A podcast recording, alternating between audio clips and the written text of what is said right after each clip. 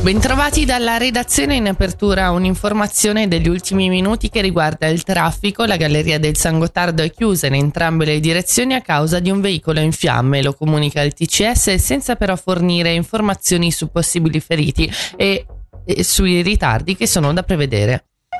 È stato condannato a tre anni e mezzo di carcere da scontare il 23enne che il 12 febbraio del 2021 era alla guida dell'auto nel parco commerciale di Grancia e che causò l'incidente nel quale morì una 17enne. L'imputato riporta alla regione ha affermato di, in aula di essere consapevole del rischio che correva, ammettendo di aver utilizzato quel tracciato come circuito da corsa sul quale aveva viaggiato ad almeno 105 km orari.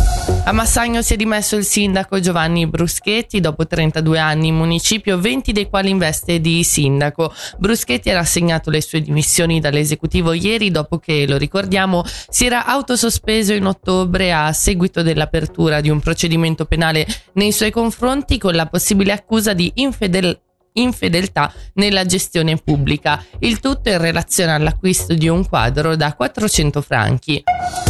Perizia psichiatrica sulla donna che lo scorso 25 ottobre a Pregassona ha coltellato un uomo all'interno di una palazzina. Secondo quanto riportato dalla RSI, l'aggressione sarebbe venuta in seguito ad un litigio e sotto l'influsso della cocaina. L'imputata sostiene di essere stata minacciata dall'uomo, mentre lui parla di un'aggressione immotivata con diversi colpi al collo e al volto. L'accusa ipotizzata è quella di tentato omicidio.